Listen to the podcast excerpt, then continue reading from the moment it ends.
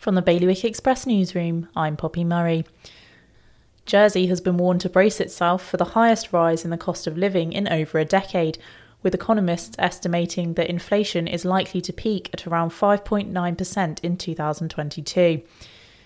Meanwhile, states members in Guernsey have rejected an amendment which proposed giving them more influence over the Development Agency, which the Policy and Resources Committee wants to set up.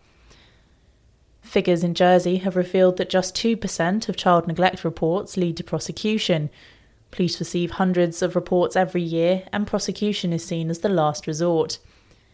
And Guernsey's latest annual greenhouse gas bulletin has shown that greenhouse gas emissions decreased by almost 50% between 1990 and 2020. For more on all of today's stories, visit bailiwickexpress.com. Your weather for today will be sunny periods with the chance of occasional hail. The winds will be northerly fresh force 5, occasionally strong force 6, becoming gusty. There will be a top temperature of 7 degrees. That's the latest from the Bailiwick Express news team.